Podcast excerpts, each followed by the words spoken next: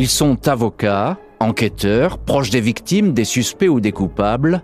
Nous les avons choisis pour qu'ils se confient dans les voies du crime. Dans chaque épisode de ce podcast, nous recueillons la parole d'un témoin clé qui raconte une affaire de son point de vue.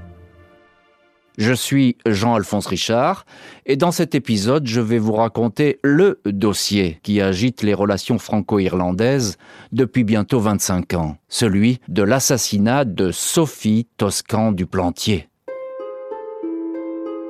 Le 20 décembre 1996, cette productrice parisienne, âgée de 39 ans, se rend dans la maison qu'elle a achetée près de Skull, un petit village de la campagne irlandaise. Dans ce paysage mélancolique battu par les vents, Sophie Toscan du Plantier se sent bien. Elle y est cette fois venue toute seule, mais rien d'inquiétant pour l'épouse du célèbre producteur de cinéma français, Daniel Toscan du Plantier. Toujours enthousiaste, des projets artistiques plein la tête. Sa maison est isolée, entourée de champs, c'est là, le long d'un chemin, en plein milieu d'un amas de ronces, que ses voisins découvrent son corps trois jours après son arrivée, le 23 décembre 1996. Sophie Toscan du Plantier est en tenue de nuit. Le visage est méconnaissable. Elle a été violemment battue, à mort. La Garda, la police irlandaise se rend sur place. Une enquête est ouverte. À Paris, sa famille prépare Noël quand la nouvelle tombe. Sophie Toscan du Plantier a été assassinée. C'était une femme euh, joyeuse, euh, solaire, avec du caractère, quelqu'un qui était aussi euh, très avenant, quelqu'un qui s'intéressait aux autres, qui avait beaucoup de curiosité pour les autres et qui était quelqu'un à connaître. Voilà. La voix du crime de cet épisode, c'est Frédéric Gazot. Frédéric Gazot, vous êtes le cousin de Sophie Toscan du Plantier et vous avez écrit une série qui résume cette affaire. Bonjour Frédéric Gazot. Bonjour.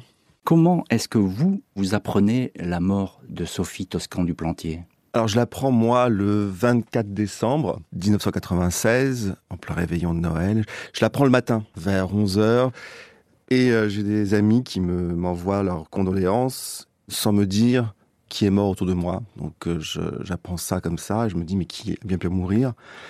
Et je me précipite dans une cabine téléphonique, j'appelle une amie on m'annonce que ma cousine est morte à ce jour-là et qu'elle a été assassinée comment vous réagissez Vous dites, mais au fait, pourquoi Quand? Mais quand ça se produit, on, est totalement sidéré à ce moment-là. C'est un état de sidération, de... On ne comprend pas, on est d'un seul coup euh, totalement dans le vague, on ne sait plus où on est, où on habite. Et quand on vous annonce en plus que votre proche a été assassiné, c'est totalement irréel. Vous nagez dans l'invraisemblable. Sur le moment, vous n'êtes pas encore saisi par la tristesse, mais par un état vraiment de sidération, de perplexité ce dont je me souviens, c'est que je sais qu'à ce moment-là, à cette minute-là, j'ai su que rien ne serait comme avant. À que cette localité irlandaise un peu perdue, où tout le monde se connaît, c'est la première fois qu'un meurtre a lieu? Il faut dire que l'enquête de la Garda, c'est la police irlandaise, est très difficile. Le corps de Sophie euh, n'a pas été retrouvé tout de suite. Il n'y a aucune trace a priori ADN qui permette d'identifier clairement le suspect. Parlez-nous un petit peu de cette scène de crime qui est un peu confuse. Il y a beaucoup de monde sur les lieux très vite. Et est-ce qu'on fait un peu n'importe quoi? Alors, on retrouve Sophie le lundi, donc 23 décembre à, 10h. C'est la voisine qui, en, sortant les poubelles avec sa voiture, passe à côté de ce qui lui semble être une poupée gonflable. C'est ce qu'elle dira. Elle a cru que c'était une poupée qui était posée sur le bas-côté, près des ronces. Et elle va s'arrêter, elle va revenir, elle va s'apercevoir que c'est le corps d'une femme, qui, dont le pyjama blanc s'est pris en plus dans les ronces et les fils barbelés qui courent à travers le chemin. Elle va prévenir la police, la garda arrive, mais effectivement, c'est la première fois qu'il y a un, crime dans la région depuis 75 ans. Donc on ne peut pas dire qu'il y ait une grande expérience policière en matière euh, d'homicide. Aucune expérience euh, policière en matière de d'homicide. Et d'ailleurs, ce que je vais apprendre, c'est que la plupart des, policiers vont sortir de cette histoire totalement traumatisés. Beaucoup pleureront pendant trois jours après la découverte du corps, ne pourront pas trouver le sommeil parce que c'est la première fois qu'ils sont confrontés à une chose pareille.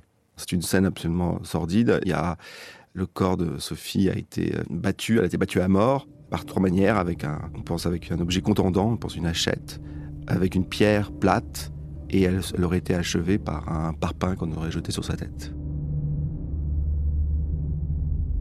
tout l'objet de l'enquête euh, de la Garda à ce moment-là, c'est d'essayer de comprendre qu'est-ce qui s'est passé? C'est-à-dire que cette Française qui arrive, alors, elle n'était pas vraiment connue dans la région parce qu'elle venait sous le nom de souvent de Sophie Bognol. Elle tenait à rester discrète sur son identité.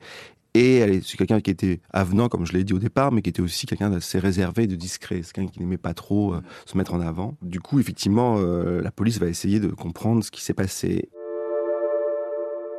Moi, j'étais le petit cousin de Sophie. Elle était l'aînée de, notre génération. Je la voyais au moins deux fois par semaine. J'étais babysitter de son fils, Pierre-Louis.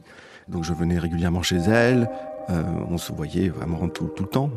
C'était une femme joyeuse, euh, solaire, avec du caractère, quelqu'un qui était aussi euh, très avenant, quelqu'un qui s'intéressait aux autres, qui avait beaucoup de curiosité pour les autres et qui était quelqu'un à connaître. Mon dernier souvenir de Sophie, c'est le souvenir de sa voix sur mon répondeur. Elle m'avait appelé, euh, je sais pas moi, deux, trois jours avant sa disparition pour me dire qu'elle pensait à moi et qu'elle voulait qu'on se voit, tout ça. Donc j'avais rappelé le samedi matin, samedi 21 euh, décembre, pour lui dire que j'avais vraiment envie de la revoir et j'apprenais le, le surlendemain qu'elle avait été assassinée. Je ne sais pas si c'était pour que je l'accompagne en Irlande, mais c'est comme ça que je l'ai interprété par la suite, parce qu'elle euh, avait demandé à beaucoup de monde de l'accompagner faut savoir qu'elle y allait quasiment jamais seule. C'est un endroit où elle partait avec son fils et le fils de Daniel, qui avait à peu près le même âge, avec des amis. Et euh, c'est peut-être la première fois qu'elle y allait seule. C'est assez troublant euh, et, je sais surtout que jusqu'au dernier moment, elle a hésité à y aller. C'est-à-dire que la veille, elle euh, rencontre un réalisateur avec qui elle travaille et elle hésite, elle hésite, elle se demande si elle doit y aller ou pas. Il y a le réalisateur qui la retient en lui disant "Écoute, Sophie, il faut pas que tu partes. On a un film à faire. Il y a du boulot, c'est vraiment pas le moment, tout ça." Et il la sent vraiment fébrile. Euh, je crois qu'au cours même de cette rencontre, elle aurait pleuré, tout ça, et elle est, comment dire, euh, très émue, et elle part quand même. Cette installation au bout de cette Irlande aussi sauvage et qui va devenir une scène de crime, c'était le rêve de Sophie Toscan du Plantier. Il y avait une histoire entre Sophie et l'Irlande qui devait remonter aussi à, notre enfance. Nous avons tous euh, passé nos vacances en Lozère, dans l'Aubrac, et je pense que effectivement euh, l'Irlande et la Lozère et l'Aubrac se ressemblent beaucoup. Et je sais qu'en ce qui concerne Sophie, quand elle avait 15 ans, elle est partie euh, faire un voyage scolaire ou dans une famille qu'on en était, et c'est comme ça qu'elle est tombée amoureuse de l'Irlande. Et c'est vrai que l'Irlande lui ressemblait beaucoup, c'est-à-dire une dame un peu poète, une dame romantique, tourmentée, avec voilà, c'était vraiment un, joli reflet de son paysage mental. Ce qu'on sait, c'est que donc elle arrive le soir, enfin dans l'après-midi du 20 décembre, un vendredi. On ne sait pas grand-chose sur la soirée du vendredi au samedi. En revanche, le samedi, on la voit dans la ville à côté du hameau où elle habite, qui s'appelle Skull. On la voit en train de faire des courses. On sait que euh, le lendemain, elle est allée se promener dans un endroit absolument incroyable qui s'appelle Three Castle Head, qui est un site qui est vraiment euh, à la pointe ouest de la baie de Misaine, qui est un château euh, fort en ruine avec trois tours comme ça et qui domine un lac dans lequel se reflète euh, le ciel. C'est un endroit très très impressionnant qui appartient en, réalité au dessinateur Tommy Ungerer, originaire d'Alsace, de, Strasbourg, et qui s'est réfugié là-bas et qui vit dans ce domaine. Et à la sortie de cette visite, elle se précipite chez Tommy Ungerer, elle boit un thé avec lui, et elle raconte à ce moment-là qu'elle a eu euh, une sorte d'angoisse qu'il a saisie, et elle aurait vu comme une forme blanche sur le lac. Comment je sais ça? C'est en lisant euh, un article de presse euh, qui avait reconstitué les derniers jours de Sophie et qui était signé par un certain Ian Bailey. Ian Bailey, dont on va reparler évidemment. Alors vous, la famille de Sophie Toscan du Plantier, euh, au début, je pense que vous n'envisagez pas une piste locale, vous en êtes même loin. Vous êtes plutôt intrigué par peut-être un homme que Sophie a fréquenté à une époque. Ça vous paraîtrait quelqu'un qui aurait pu la tuer? Il y avait une relation difficile? De notre côté, on, s'interroge sur qui a pu faire une chose pareille. Donc, effectivement, il y a toujours une piste de quelqu'un qui pourrait être un rôdeur, qui passerait par là pour euh, et, qui, que les choses auraient mal tourné à ce moment-là. Mais or, l'endroit est tellement isolé, est tellement perdu. Vous êtes à 10 minutes de la première route nationale. C'est un, impasse quand vous allez euh, à Tourmort. Il y a trois maisons, dont une qui est toujours euh, vide, celle du voisin et la maison de Sophie. Donc, il ne peut pas y avoir de rôdeur qui passe par là un soir de décembre. On a aussi d'autres idées, c'est-à-dire est-ce que c'est pas plutôt un quelqu'un qui aurait pu lui en vouloir? Et effectivement, on pense euh, éventuellement à l'ancien amant, puisque c'est la seule personne dont Sophie avait un peu peur. Quand on dit euh, l'amant, c'est plus compliqué que ça. Ça a été une séparation entre Daniel euh, Toscan Duplantier, donc le mari de Sophie, et Sophie. Et elle a vécu pendant un an avec un autre homme. Et la séparation a été difficile. Et lui a été, comment dire, s'est montré euh, un peu menaçant. Mais bon, c'est une histoire qui a été très vite euh, mise de côté puisqu'il avait un alibi, un alibi très fort. Je crois qu'il avait signé ce jour-là un reçu auprès d'un opérateur France Télécom. Donc il n'avait aucune raison d'être en Irlande au même moment et ça a été très vite écarté. Voilà. Vous évoquez euh, Daniel Toscan du Plantier immense personnalité du cinéma, producteur en vue.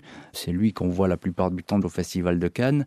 Et pourtant, il ne va pas échapper à la suspicion de Daniel Toscan du Plantier. Il y a des projecteurs qui vont se braquer sur lui. On va dire, euh, bah, après tout, euh, le mari, il est peut-être pas si clair que ça. Alors, c'est ce qui s'est passé en Irlande, ça, essentiellement. C'est-à-dire qu'en France, on n'a jamais vraiment évoqué la piste de Daniel comme étant un, tueur potentiel. C'est-à-dire que en Irlande, il y a eu beaucoup de, de papiers là-dessus. En France, ça n'a pas été le cas, et ça n'a jamais non plus été le cas dans la, famille. Personne n'a jamais su soupçonner un seul instant Daniel d'avoir pu commettre une chose pareille. On connaissait très bien Daniel, et Daniel était quelqu'un d'extrêmement sensible. On ne pouvait pas imaginer un seul instant qu'il ait pu être violent avec Sophie. Si je vous dis ça, c'est qu'on va lui reprocher de ne pas être allé reconnaître le corps. Le mari aurait dû aller en Irlande, il ne s'y est pas rendu, il dit qu'il était beaucoup trop effondré pour ça. Ça a apporté le doute. Alors, les gens qui ont vu Daniel juste après la mort de Sophie ont décrit comme totalement incapable de, se déplacer. Il a été vraiment effondré. Il était dans son manoir dans le sud-ouest de la France, à Ambax. Il était totalement euh, incapable de faire quoi que ce soit. Donc, c'est la famille de Sophie, son frère, ses parents et sa tante qui vont se rendre en Irlande, qui vont aller reconnaître le corps. Et effectivement, la non-venue de Daniel en Irlande va nourrir beaucoup de, spéculations, beaucoup de suspicions du côté irlandais. Mais est-ce que c'est la seule raison pour laquelle euh, Daniel a été soupçonné? Je ne pense pas. Le refus de Daniel pendant quelques années de ne pas euh, répondre aux policiers irlandais a nourri pas mal de spéculations. Et puis le fait aussi que peut-être euh, un an et demi après la mort de Sophie, il soit remarié avec une autre femme. Donc ça, c'est peut-être aussi une des raisons pour lesquelles Daniel a été vu comme un suspect. Mais bon, ça a été surtout une piste qui a été mise en avant par celui qui deviendra euh, le principal suspect dans l'affaire.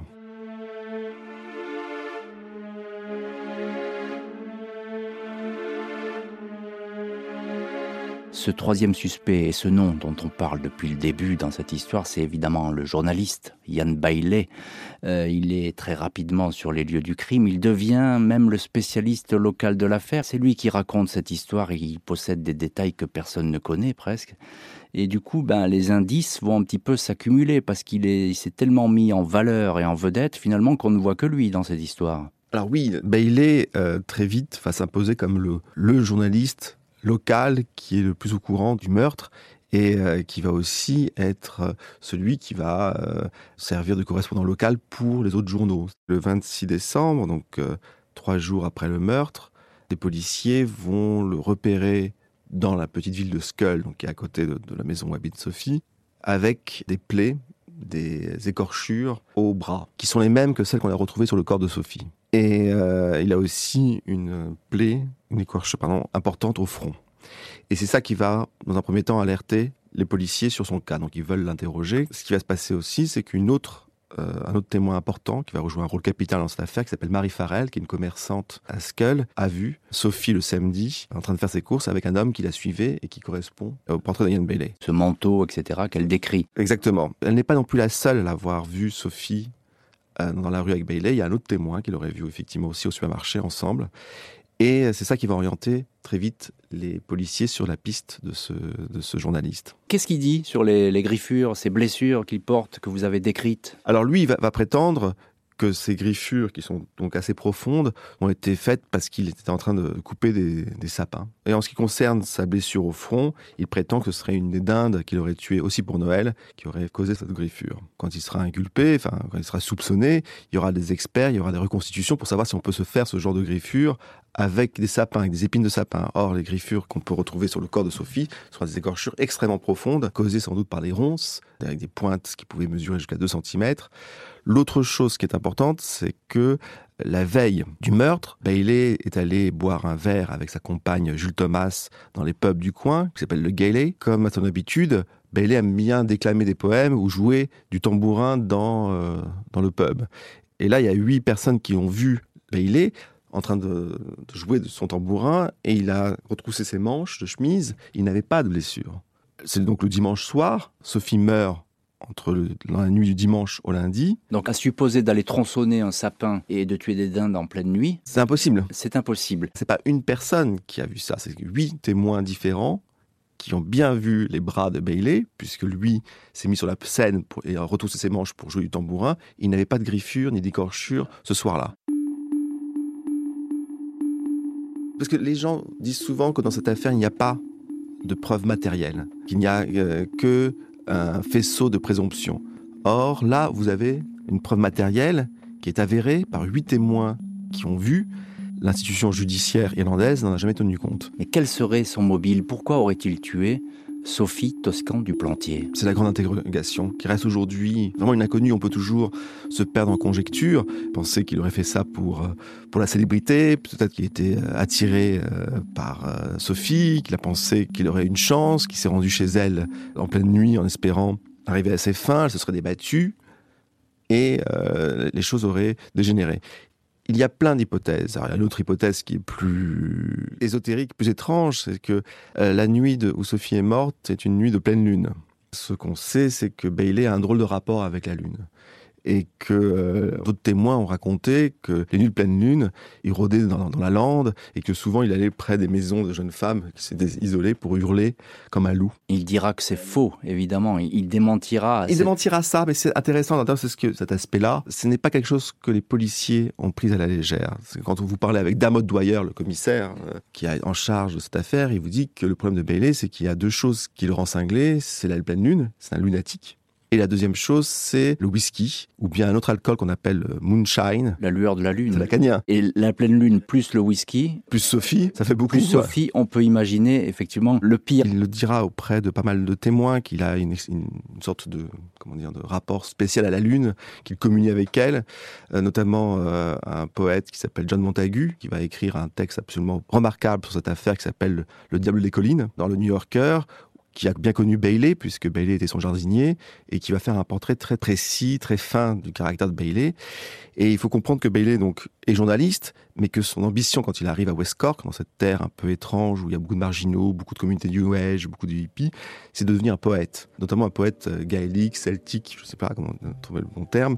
Mais euh, dans cette communauté, il y a un livre qui est un livre de référence qu'on appelle euh, La déesse blanche de John Graves, où on raconte que pour être un bon poète, il faut pouvoir euh, être euh, en communion avec cette déesse blanche qui est aussi la déesse de la lune. Donc est-ce qu'il y aurait là-dedans hein, une clé pour comprendre les raisons qui ont poussé Bailey à tuer? J'en sais rien. Pourquoi mais pas? Ça n'est pas à exclure. Est-ce que Bailey n'a-t-il pas essayé de contacter Sophie Toscan du Plantier pour lui présenter ses poèmes ou essayer de l'interviewer? Est-ce qu'il connaît Sophie? Bailey dit qu'il ne la connaît pas, qu'il l'aurait simplement rencontrée une seule fois par l'entremise, par le biais de son voisin, le voisin de Sophie qui s'appelle euh, Alfie Lyons, euh, quand il jardinait chez lui. Et donc ils auraient été présentés à ce moment-là, mais c'était vraiment, les choses en, en seraient là. Nous, on pense que ce n'est pas du tout le cas. Il faut savoir une chose, c'est que oui, à propos de Bailey, c'est quelqu'un qui vit pendant longtemps de, petits travaux, de jardinage, il travaille dans, dans une usine de poissons, il vend des matelas, enfin il, il fait plein de petits travaux, mais il n'a jamais renoncé à ses ambitions littéraires et notamment à ses ambitions artistiques et il passe son temps à graviter auprès de toutes les personnalités qui vivent dans la région. Il faut savoir que West Cork, donc c'est un endroit où il y a d'abord une communauté rurale très forte qui est là depuis toujours. Il y a aussi toutes ces communautés hippies qui arrivent et dans les années 90, il y a aussi toute une intelligentsia culturelle qui s'installe là-bas. Et euh, Bailey essaye par tous les moyens de se faire, comment dire, connaître auprès de ces gens. Et de briller. De briller parce qu'il espère effectivement vendre ses poèmes tout ça. Et donc ce qu'on sait c'est qu'à un moment donné il a il a essayé de se lancer aussi dans l'écriture de documentaire. Il a même obtenu enfin, une bourse pour pouvoir faire un documentaire sur cette région. Et euh, ce qu'on apprendra plus tard c'est que il aurait proposé à Sophie qui était productrice de documentaire de faire un film sur les violences conjugales Alors, Frédéric Gazot, le système judiciaire irlandais est complètement différent du nôtre. On ne va pas le refaire ici aujourd'hui, mais la justice française demande en 2009 une première fois l'extradition de Ian Bailey. Pourquoi euh, cette extradition est-elle refusée? Bah, dans cette affaire, il y a deux mystères. D'abord, il y a le mobile. Et le deuxième mystère, c'est effectivement le comportement de la justice irlandaise qui, euh, depuis toujours, n'a jamais voulu poursuivre Bailey. Il faut savoir une chose, c'est qu'en Irlande, vous avez d'un côté la police qui fait l'enquête, qui, elle, est persuadée et convaincue de la culpabilité de Bailey. Mais pour pouvoir euh, traîner quelqu'un devant les tribunaux, il faut que le directeur des poursuites judiciaires, ce qu'on appelle le DPP, engage une procédure. Or, jamais le DPP n'a souhaité suivre les conclusions de la police. Pour absence de preuves, dit-il. Alors, pour absence de preuves, oui, pour absence de preuves concluantes. Vous savez, dans le droit anglo-saxon, il y a ce principe que pour inculper quelqu'un, il faut qu'on aille au-delà du doute raisonnable. Or, dans le cas de Sophie, on s'aperçoit que c'est beaucoup plus compliqué que ça, c'est que le DPP a toujours non seulement refusé de poursuivre, mais euh, détricoté, discrédité l'enquête menée par la police. Enquête aussi du côté français, même si elle n'est pas simple, puisque ce sont les, Irlandais qui ont la main sur le terrain. Mais malgré tout, en mai 2019, ben, il y a un procès de Yann Bailey qui va s'ouvrir en France. C'est un procès par contumace, c'est comme ça, en in absentio, c'est-à-dire en, en l'absence de l'accusé. Donc Yann Bailey, évidemment, n'est pas là, ni ses avocats qui daigneront venir euh, en France, à Paris. Il est condamné par la justice française à 25 ans de prison. Est-ce que ce procès a été utile? Est-ce qu'il fallait euh, le tenir? Ce n'est pas à la famille de dire s'il faut le tenir ou pas. C'est la justice qui a estimé, à un moment donné, la justice française qui a estimé qu'il y avait suffisamment d'éléments. Non, mais vous, du côté de la famille, et vous-même, Frédéric Gazot, c'était important pour oui, vous ce important. procès. Oui, c'était important pour plein de raisons parce que c'était qu'enfin vous obtenez justice. C'est-à-dire qu'à un moment donné, on vous dit que la personne que vous soupçonnez être le meurtrier l'est réellement. Et ça, c'est un moment qui c'est différent d'obtenir ce genre de verdict que d'en rester au niveau des soupçons et au niveau de quelque chose qui est, comment dire, euh, d'hypothèse, de conjecture, tout ça. C'est qu'à un moment donné, c'est acté. Et là, à ce moment-là, vous, je peux vous assurer que vous êtes dans un moment extrêmement grave. Ce n'est pas du tout une joie, ce n'est pas du tout quelque chose de, c'est pas une libération. C'est que c'est un moment très solennel, très pesant, très fort jugé en France et, jugé coupable. Yann Bailey, évidemment, il a continué à ferrailler, à s'opposer de toutes ses forces et il continue encore aujourd'hui à la moindre possibilité d'extradition. Est-ce que selon vous, il y a une possibilité un jour qu'il soit jugé en sa présence, en France ou en Irlande, ou bien c'est trop tard aujourd'hui? Je pense que c'est pas du tout trop tard puisque ce qu'il faut savoir, c'est qu'il n'a jamais été innocenté par la justice irlandaise, puisqu'il n'a pas été poursuivi. C'est-à-dire que Bailey reste en Irlande le suspect principal dans la mort de Sophie Soscan du Plantier. Il n'a pas été poursuivi, il a été placé deux fois en garde à vue, deux fois relâché, mais la, la, la police irlandaise a encore un joker, il y a encore la possibilité de le placer en garde à vue une troisième fois. Euh, et si au bout de cette troisième fois, il est inculpé, là, il y aura un procès. En même temps, aujourd'hui, on sait qu'il y a une procédure qui est lancée par euh, l'Europe contre l'Irlande pour manquement à ses devoirs. C'est-à-dire qu'aujourd'hui, il y a une entraide, en principe, une entraide judiciaire entre pays membres de l'Union européenne. Et quand un pays membre de l'Union européenne, comme la France, émet ce qu'on appelle un mandat d'arrêt européen, en principe, le pays doit l'appliquer. Or, l'Irlande refuse de l'appliquer pour des raisons qui ne sont pas liées au fond de l'affaire, mais pour des raisons formelles, pour des raisons de droit, et euh, qui nous semble être en vérité une manière de botter en touche et de ne pas assumer ses responsabilités dans cette histoire. Frédéric Gazot, on peut quand même être optimiste dans cette affaire parce qu'aujourd'hui, euh, des années après, euh, il y a des gens qui parlent des langues qui se délient. Oui, c'est l'une des conséquences de la série, c'est que là, apparemment, ça, commence à bouger en Irlande. Il y a un témoin qui s'est manifesté, euh, qui a dit que hum, Jules Thomas, donc la compagne de Bailey, l'aurait contacté en 2001 pour lui dire qu'elle aurait aidé Yann Bailey à nettoyer la scène de crime avec de l'eau de Javel. Donc c'est une piste aujourd'hui qui est, bon, j'en parle parce qu'elle est publique, ça a été diffusé dans les journaux irlandais, et, donc il y a plein de choses qui sont en train de bouger, notamment aussi au niveau diplomatique, puisque Macron a été obligé de s'exprimer au cours de sa dernière visite en Irlande pour parler de l'affaire. Donc il a parlé de l'affaire, il lui mise sur euh, une bonne coopération entre les deux systèmes judiciaires, mais ça veut bien dire que, à mon avis, maintenant le gouvernement gardera un œil sur ce dossier. Voilà. Alors vous êtes évidemment convaincu, on l'a bien compris, de la culpabilité de, de Yann Bailey.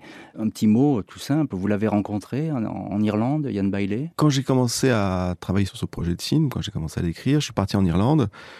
Je n'étais pas allé en Irlande à l'époque où Sophie y allait.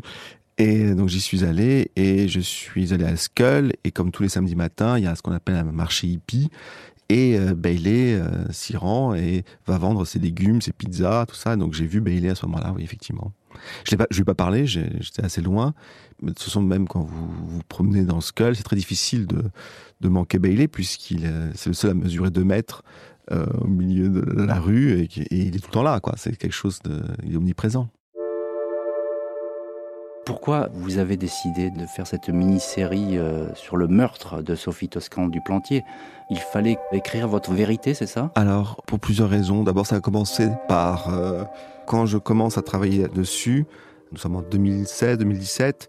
C'est une histoire qui est un peu oubliée en France. en Irlande, effectivement, c'est comme l'affaire Grégory. C'est quelque chose qui est récurrent. Il y a toujours de nouveaux éléments qui ressortent.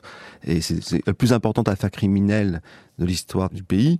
Mais en France, on, l'oubliait. Et nous, notre l'objectif de, la famille, c'était ben, de, faire en sorte de, parler de cette histoire. Donc, euh, et on avait essayé, on avait essayé à plusieurs reprises de convaincre des chaînes de télévision françaises de faire quelque chose là-dessus. Ça ne marchait pas du moins dans le cadre d'une émission documentaire. Et euh, moi, je me suis dit, mais je vais essayer, je vais tenter mon, je vais tenter le coup. Ça a été très compliqué parce que il a fallu l'écrire, il a fallu trouver un diffuseur, il a fallu trouver une boîte de production. Et euh, heureusement que j'ai pu travailler avec cette société anglaise pour faire ce film. La famille de Sophie Toscan du Plantier, vous l'avez évoqué et vous en faites partie, Frédéric Gazot, bien évidemment, qui n'a jamais désarmé. Elle continue aujourd'hui à entretenir cette mémoire euh, Oui, la famille a réussi à se mobiliser et, n'a jamais abandonné euh, Sophie. Euh, en 2007, on a décidé de monter une association qui s'appelle ASOF pour pouvoir faire bouger les choses. C'est-à-dire qu'on voulait absolument qu'il y ait un nouveau, comment dire, un sursaut médiatique d'abord, puis un sursaut judiciaire pour qu'on n'oublie pas Sophie. Donc ça a été monté par l'oncle de Sophie, Jean-Pierre Gazot, qui est accessoirement mon père aussi, par mon oncle Michel, par ma cousine Marie-Claire, par notre cousin Francis Lefebvre, par euh, des amis de la famille, Jean-Antoine Bloch, bon, plein de gens qui se sont mobilisés pendant maintenant euh, quasiment 13 ans, qui se réunissent tous les mois pour évoquer la procédure, pour euh, parler de nouvelles pistes, pour essayer de comprendre ce qui s'est passé. C'est une famille qui a refait l'enquête, qui a eu accès au dossier, qui s'est plongé dans le dossier. C'est un dossier comme qui fait 15 000 pages, qui l'a classé, qui a essayé de, trouver de nouvelles pistes, qui est allé en Irlande pour pouvoir interroger des témoins, qui a essayé de, de comprendre ce qui s'était passé. Et euh, quand la SOF a été créée, on a décidé de repartir depuis zéro. C'est-à-dire qu'on n'a pas voulu se dire, bon, on a un coupable, enfin un suspect, on va aller dans cette direction. On a essayé de vérifier toutes les pistes possibles, mais à chaque fois que vous plongez dans le dossier, tous les gens qui ont travaillé sur ce dossier, qui connaissent bien ce dossier, c'est-à-dire aussi les journalistes, les écrivains en, en Angleterre, on arrive toujours à la même conclusion. Il n'y a qu'un seul suspect, qu'un meurtrier possible, c'est bien Bailey.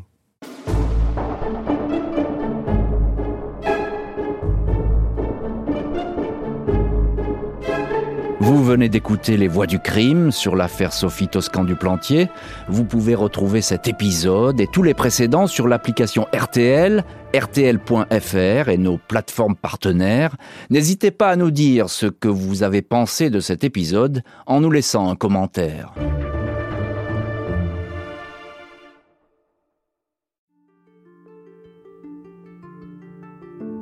Bonjour, c'est Cindy Hubert. Alors que s'est ouvert le procès le plus long de l'histoire, celui des attentats du 13 novembre, nous vous proposons d'écouter certains de ceux pris dans cette nuit d'effroi. Policiers, rescapés, médecins, ils nous racontent leur 13 novembre dans notre podcast Le procès du siècle. Vous pouvez retrouver tous les épisodes sur l'application RTL et toutes nos plateformes partenaires.